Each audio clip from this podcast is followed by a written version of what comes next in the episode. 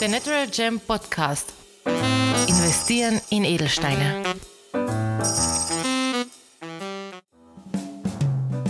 Und willkommen zurück bei der Natural Gem Podcast, wo wir uns alle zwei Wochen auf die Spuren des Edelsteins begeben. Heute wieder mit meinem Kollegen Sales Manager Ferdinand Schwarzer. Servus Ferdi. Hallo Emanuel, freut mich wieder mal dabei zu sein. Ja, heute geht es um einen ganz besonderen Stein und zwar den Spinell. Den, ja, wie können wir den kategorisieren? Das ist nicht wirklich mehr ein Hotshot-Stein, weil er eigentlich schon darüber hinausgeht. Er ist, wie du schon sagst, eine Alternative zu einem anderen Stein. Äh, vielleicht gibt es uns eine kurze Einführung. Was ist ein Spinell? Ganz genau, ja. Heute reden wir über den Spinell und ich muss ganz ehrlich sagen, neben anderen Steinen wie beispielsweise dem Paraiba-Turmalin ist der Spinell einer meiner absoluten Lieblingssteine. Wie du schon richtig gesagt hast, der Spinell ist die beste Alternative zum Rubin, weil meines Erachtens schaut er genauso schön aus oder teilweise sogar schöner aus als ein Rubin und man kriegt einen größeren Stein, der schöner ist, eine bessere Qualität hat für weniger Geld. Und deshalb finde ich, ist es ein eine, eine absolute Okkasion, sich so einen Stein zuzulegen. Schöner als ein Rubin für weniger Geld. Natürlich stellt sich dann sofort die Frage, warum ist sein großer Bruder der Rubin trotz allem auf der Weltbühne und im internationalen Markt und auch bei uns ja, auf der Investmentschiene beliebter? Nun, es ist so, es ist ein reiner, reiner Bekanntheitsgrad. Also die bekanntesten Edelsteine der Welt sind eben der Rubin, der blaue Saphir und der Smaragd. Das kennt jedes Kind. Und deshalb sind das eben die bekanntesten und die beliebtesten Steine. Doch aus meiner Sicht ist es so, dass der Spinell sich gerade in den letzten fünf bis zehn Jahren äh, massiv beliebter geworden ist und also sich an, massiv an Beliebtheit erfreut. Und gerade so seit Covid ist auch absolut im Wert gestiegen. Also ich habe auf GemGuide mal ein bisschen nachgeschaut und ohne genaue Zahlen zu nennen, aber so grob ist in den letzten fünf Jahren über 200 Prozent gestiegen. Also eine, wer damals investiert hat, hat ein extrem gutes Investment gemacht. Und ich glaube eben auch heute noch ist es so, dass man jetzt noch immer sehr günstig einsteigen kann. Denn ich schätze, dass Spinell, also vor allem der rote Spinell, ganz klar den Platz Nummer vier einnehmen wird an den bekanntesten Edelsteinen der Welt. Spannend, spannend. Bevor wir jetzt auch wirklich tief in die Geschichte und auch äh, Anekdoten und interessante Punkte zum Spinell vielleicht gehen, möchte ich gerne anfangen mit unseren ZDF, also Zahlen, Daten, Fakten. Ähm, mit Thomas haben wir das auch immer so gemacht, äh, dass wir zuerst mal die chemische Formel und die verschiedenen Farben und vielleicht auch die gängigen Behandlungen durchgegangen sind. Also fangen wir vielleicht direkt mit der chemischen Formel und den verschiedenen Farben der Spinelle an. Genau, ja.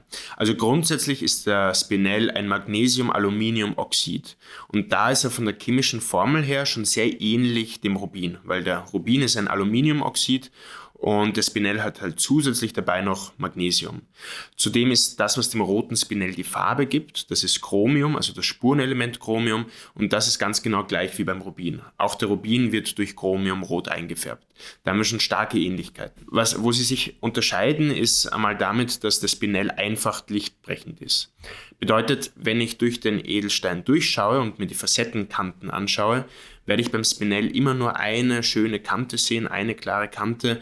Da ist das Spinell gleich wieder Diamant und auch wieder Granat. Die sind alle einfach lichtbrechend, wohingegen der Rubin doppelt lichtbrechend ist. Das bedeutet, wenn ich mir die Facettenkanten anschaue durch ein Mikroskop, werden sie sich spiegeln, doppelt spiegeln. Und wie hart ist ein Spinell? Das ist wieder ein großer Vorteil oder ein weiterer Vorteil vom Spinell. Der Spinell ist sehr hart. Er ist auf der Mooshärte 8, das ist nur einen Grad unter dem Rubin und das gilt allgemein als sehr hart und das bietet auch viele Möglichkeiten. Also man kann Spinell problemlos zum Beispiel in einen Ring fassen, ohne Angst haben zu müssen, dass er vielleicht brechen könnte oder zerkratzen könnte. Jetzt haben wir es schon angedeutet, nicht rote Rubin ist ja äh, bekannt als Saphir. Also es gibt ja den Saphir nicht nur in Blau, sondern in verschiedensten Farben. Und ähnlich ist das ja auch beim Spinell. Da gibt es natürlich nicht nur den roten Spinell, sondern den gibt es in verschiedensten Farben, wie du schon angedeutet hast. Und viele dieser Farben haben auch ganz coole Namen, wie man, wie man so schön sagen kann. Vielleicht gibst du uns zuerst mal ein Overview, welche Farben es tatsächlich gibt. Und dann kannst du uns auch Begriffe wie Kobalt, Jedi, Malis, Flammenspinell etc. erklären. Ganz genau, ja. Also tatsächlich gibt es beim Spinell einige sehr coole so Spezialitäten. Aber allgemein kann man sagen, dass Spinell in Rot vorkommt, in Orange, in Pink, in Violett, in Blau, in Schwarz. Er kommt auch als mit Asterismus vor. Das bedeutet, dass sich sozusagen ein Stern bildet auf dem, auf dem Spinell. Das ist dann vor allem, wenn der Stein als Cabochon geschliffen ist.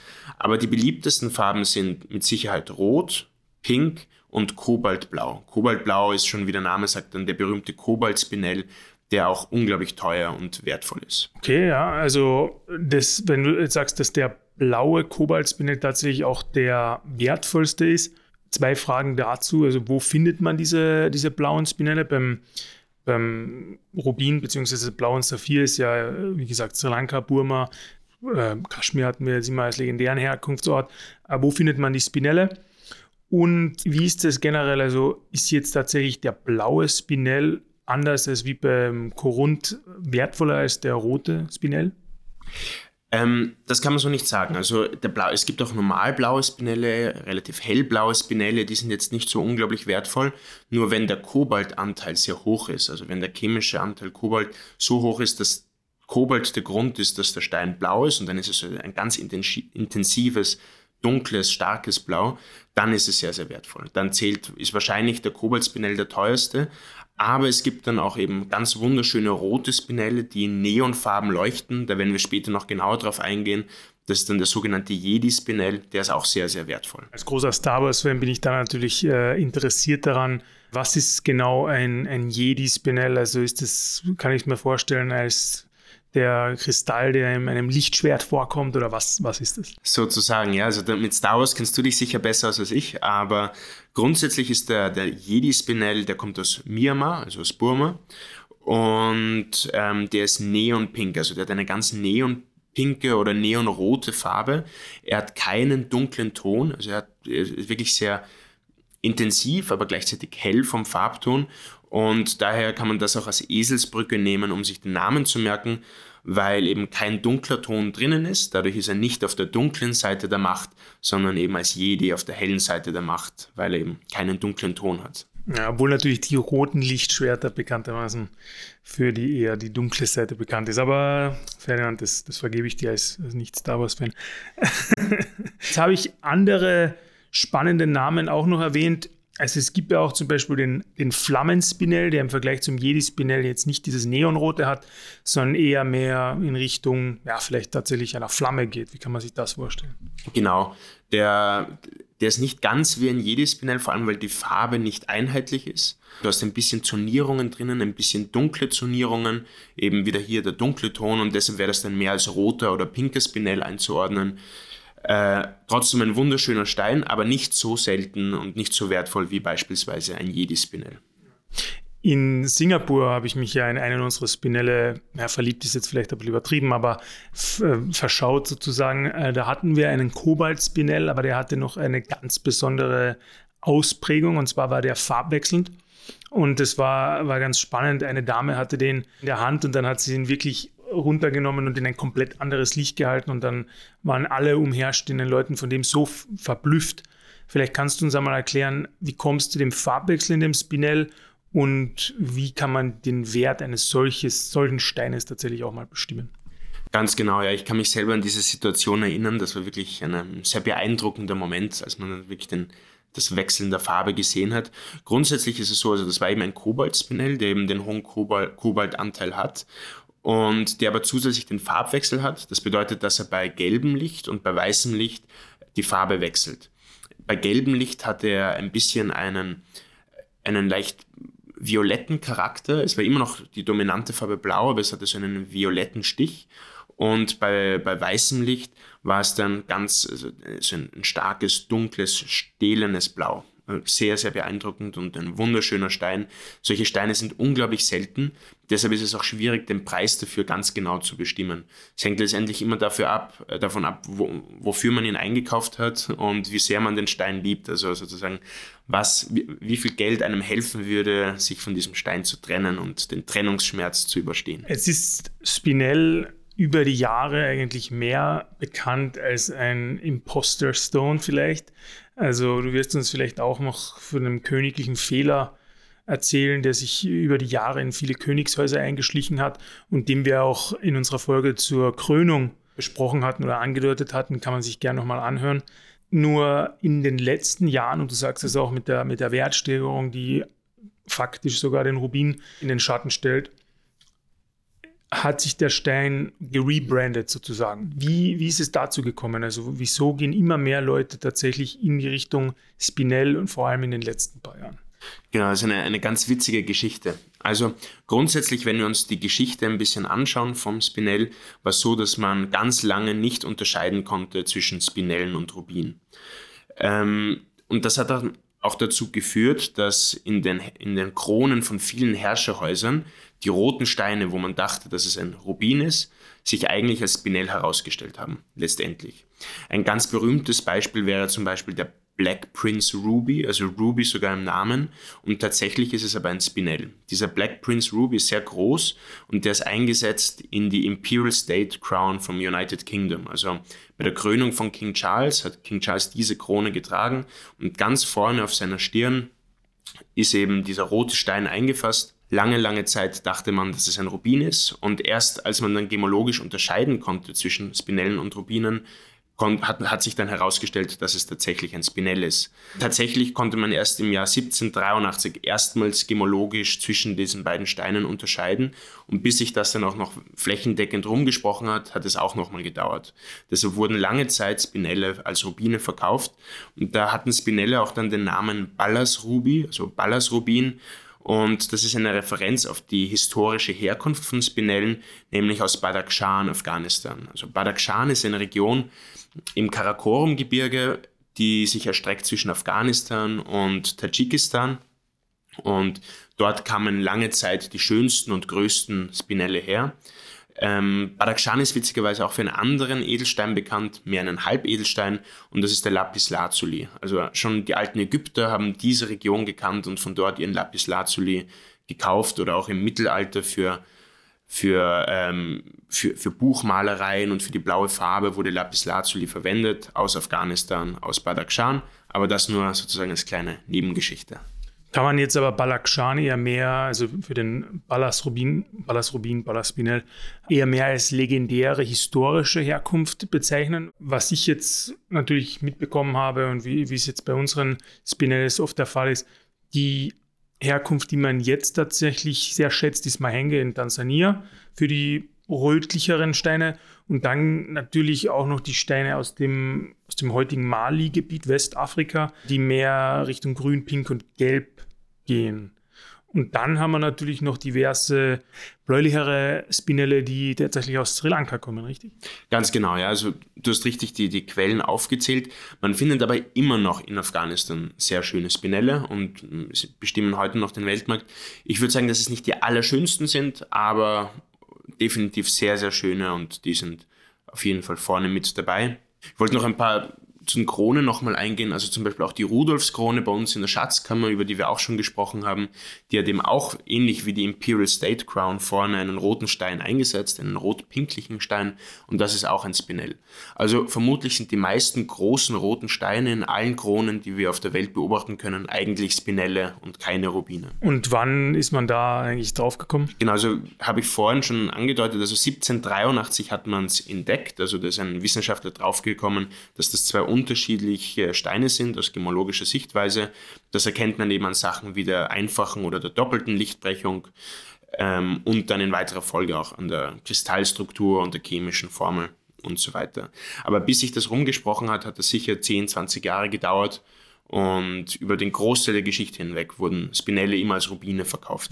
Das heißt eigentlich für jeden, der sich von der Schönheit der Spinelle überzeugen möchte, der kann heute noch in die Schatzkammer gehen und sich die Rudolfskrone anschauen und das natürlich auch mit einem Rubin vergleichen oder tatsächlich die Schönheit eines Spinells für sich entdecken. Ja. Ganz genau. Ich finde, man sollte eben das jetzt nicht immer als den kleinen Bruder des, des Rubins sehen, sondern wirklich die Schönheit des Spinells an sich eben genießen und, und sich vollends davon überzeugen lassen. Denn ich persönlich finde ganz ehrlich gesagt, dass Spinell sehr oft schöner ist als der Rubin. Ja, wenn, wenn man diverse unserer Folgen bereits angehört hat, und dann wird man immer so ein bisschen raushören, dass der Ferdinand ein großer Fan ist, der Steine wie Tavoriten, Spinelle, ähm, welche Steine hast du noch? Der Paraiba-Turmalin. Paraiba-Turmalin natürlich, also Steine, die man nicht im ersten Atemzug erwähnt, die aber in letzter Zeit vor allem, also ich rede von den letzten drei bis fünf Jahren tatsächlich, extrem in der Popularität nach oben gegangen sind. Wunderschöne Steine, wo man oft wesentlich bessere Qualitäten und auch Größen ähm, bekommt im Vergleich zu Rubin, Saphir, Smaragd und die man auch auf den internationalen Schmuckmessen immer mehr sieht. Ja. Also wenn man so ein bisschen zwischen den Zeilen liest und dem Ferdinand auch zuhört, dann, dann kann man da schon Schätze entdecken, genau. Was ich schön finde beim Spinell ist eben auch, dass es ein seltener Stein ist. Es ist jetzt nicht ein Alternativstein, der massenhaft vorkommt und überall auf der Welt gehandelt wird und teilweise kilogrammweise in Ölfässern verschickt wird, sondern es ist ein wirklich seltener Stein, ähm, der gar nicht so oft auf der Welt vorkommt. Das finde ich auch ganz schön und das gibt auch einem die Möglichkeit, bevor sich, bevor der Spinell noch, noch bekannter wird, jetzt schon einzusteigen in den Spinell. Ja, jetzt habe ich vorhin äh, die Herkünfte erwähnt und du hast ja auch gesagt, dass ein großer Grund, warum man den Spinell mit dem Rubin lange Zeit verwechselt hat, ist, dass die in ähnlichen Gesteinsformen oder in ähnlichen Arten, in ähnlichen Regionen auch vorkommen. Äh, trotzdem, wenn man sich das anhört, was ich vorhin erwähnt hatte, wo die Steine herkommen, wirken auf dem ersten Blick jetzt die Herkunftsorte diverser als beim Rubin. Ist das jetzt tatsächlich der Fall oder findet, oder beim Saphir natürlich auch, ist es jetzt tatsächlich der Fall oder findet man auch zum Beispiel sehr schöne Edelsteine, so Korundsteine in Westafrika, in Mali, wie du erwähnt hast, afghanischen Regionen. Also findet man tatsächlich auch schöne Korundsteine in den anderen Regionen, die ich erwähnt hatte. Genau, also tatsächlich ist es so, wenn man sich eine Landkarte hernimmt und sich anschaut, wo Rubine vorkommen und wo zum Beispiel rote Spinelle vorkommen, dann wird man sehr schnell sehen, dass die Vorkommen überlappen, dass das sozusagen die gleichen Herkunftsländer sind. Ähm, zum Beispiel für rote Spinelle ist immer eines der, der, der qualitätvollsten und besten Herkünfte Burma, also Mo, ähm, Myanmar. Und dort allen voran Mogok. Mogok ist dieses legendäre Tal, wo die schönsten Rubine der Welt herkommen. Und dort werden auch die schönsten Spinelle der Welt gefunden, also die schönsten roten Spinelle. Ähm, oder der Jedi-Spinell, der wird einerseits in der Nähe von Mogok gefunden, andererseits aber auch in Namia, das ist im Kachin-Staat im Norden von Myanmar. Ähm, darüber hinaus findet man aber auch Spinelle in anderen Ländern, wie zum Beispiel Vietnam. Vietnam ist eine, eine wichtige Herkunft für rote Spinelle, aber ist gleichzeitig auch eine Herkunft für wunderschöne rote Rubine. Ein weiterer Ort, den du angesprochen hast mit dem Mahenge Spinell, also Tansania. Man findet auch Rubine in Tansania, sehr selten, aber man findet sie dort. Ähm, Madagaskar ist genauso eine Herkunft für Spinell und Rubin selbst Kenia, selbst in Kenia findet man beide Arten von Steinen.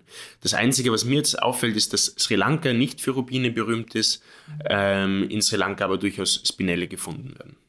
Ja, aber eben von der Farbe her sind die ja eher bläulich-violette Spinelle, also ähnlich wie beim blauen Saphir. Genau, man hat dort ein eher pinkes Spinelle, also leicht pinkes Spinelle oder so lavenderfarbene violette Steine, aber jetzt nicht den tiefroten, taubenblutroten Spinell. Mhm.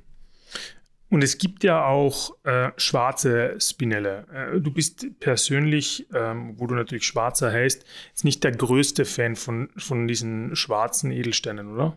Ja, persönlich, ich, ich finde es ein bisschen langweilig, ein bisschen traurig fast, weil ich finde, dass, dass Edelsteine allgemein wirklich die, die schönsten Farben der Natur hervorbringen können. Und ähm, die, die, die intensivsten Farben, die, die die Natur vorbringen kann, kommen eigentlich in Edelsteinen vor. Ich kenne sonst aus der Natur kaum eben dieses tiefe, taubenblutrote Rot von einem Rubin zum Beispiel. Oder Plinius hat schon gesagt, dass der Smaragd, also das Grün eines Smaragdes, das Grünste ist, was die Welt hervorgebracht hat. Und deshalb erfreue ich mich immer sehr an den Farben und bin dann jetzt nicht der größte Fan von den gräulichen, schwarzen, dunklen Edelsteinen. Was zeichnet jetzt den Spinell noch aus? Also ich kann mir vorstellen, dass sich viele Legenden, Aberglauben, Mythen um diesen Stein auch um diese Verwechslung mit dem Rubin drehen. Aber gibt es jetzt auch wirklich ein, eigene Geschichten, eigene historische Fakten zum Spinell, die sich abseits vom großen Bruder sozusagen bewegen? So direkt gibt es jetzt keine großen Geschichten über den Spinell, weil man ihn ja lange gar nicht unterscheiden konnte. So gesehen konnten sich jetzt um den Spinell per se gar nicht so viele Mythen ranken. Ich meine, es gibt ein paar Anekdoten, die sich vor allem immer um die Verwechslung drehen. Jetzt auch für mich und für viele vielleicht Zuhörer, die nicht jede Folge gehört haben, könntest du noch einmal mit genauen Beispielen auch die Lichtreflexion und Lichtbrechung vom Spinell vergleichen mit den vorher erwähnten Steinen und wie man tatsächlich dann auch die Unterschiede merken kann. Ich weiß, es geht normalerweise ohne Gerätschaften nicht, aber vielleicht kannst du es mal erklären, wie das dann tatsächlich in der Praxis vollzogen wird. Genau. Also grundsätzlich im Labor wäre es so, dass man ein, ein sogenanntes Refraktometer hat. Das misst die Lichtbrechung von von Steinen und es misst, ob es einfach oder doppelt lichtbrechend ist. Und das Refraktometer ist das wichtigste Werkzeug, um grundsätzlich Edelsteine zu identifizieren. Weil jeder Edelstein hat eine andere Dichte, dadurch eine andere Lichtbrechung, weil das Licht langsamer oder schneller durch den Stein hindurchfließen kann. Und da, dadurch kann man Steine relativ leicht oder, oder relativ flott identifizieren. Das hat natürlich nicht jeder zu Hause. Dieses Refraktometer ist relativ kompliziert. Das ist eine Art Spiegelsystem, eine Art Prisma, wo man den Stein oben auf einen Spiegel drauflegt und dann das Licht von der anderen Seite hinten reinkommt. Man braucht auch ein paar Chemikalien dazu, die nicht normal erwerblich sind und die auch giftig sind. Also würde ich das auch keinem Laien raten, damit zu arbeiten, ohne eine gute Einstellung gehabt zu haben. Die einfachste Methode, wie man das erkennen kann, ist zweierlei. Einerseits ähm, wirklich mit der Lupe, wenn man ein geschultes Auge hat oder leichter mit einem Mikroskop. Man schaut sich den Stein an, man schaut von, von der Tafel von oben nach unten durch und schaut sich die Facettenkanten an, also die Facettenkanten am Pavillon. Und die sollten sich dann bei einem einfach lichtbrechenden Stein nur einmal brechen. Das bedeutet also, man sollte nur eine klare Facettenkante sehen. Da sollte sich nichts spiegeln. Wenn es sich spiegelt, dann kann man davon ausgehen, dass es ein doppelt lichtbrechender Stein ist, wie zum Beispiel ein Rubin, und dann fällt das wieder in eine andere Kategorie. Das ist mal das eine, und dann kann man schauen, ob man einen Pleochroismus findet, also je nach der Ausrichtung des Steines, ob man da mehrere Farben sehen kann. Ähm, dafür gibt es ein sogenanntes äh, Dichroscope, auf Englisch, ich weiß jetzt leider nicht den deutschen Namen. Das ist auch so eine kleine Röhre, die, durch die schaut man den Stein an mit Licht im Hintergrund. Und bei einem Rubin zum Beispiel wird man dann die beiden Farbtöne eines Rubins sehen können. Das eine ist dann mehr purplish oder, oder violettrot und das andere ist mehr ein orange, oran, oranges Rot. Und das gibt es auch nur bei doppelt lichtbrechenden Steinen. Das bedeutet, dass ein Spinell nur einen Farbton aufweisen wird, egal in welche Richtung ich schaue.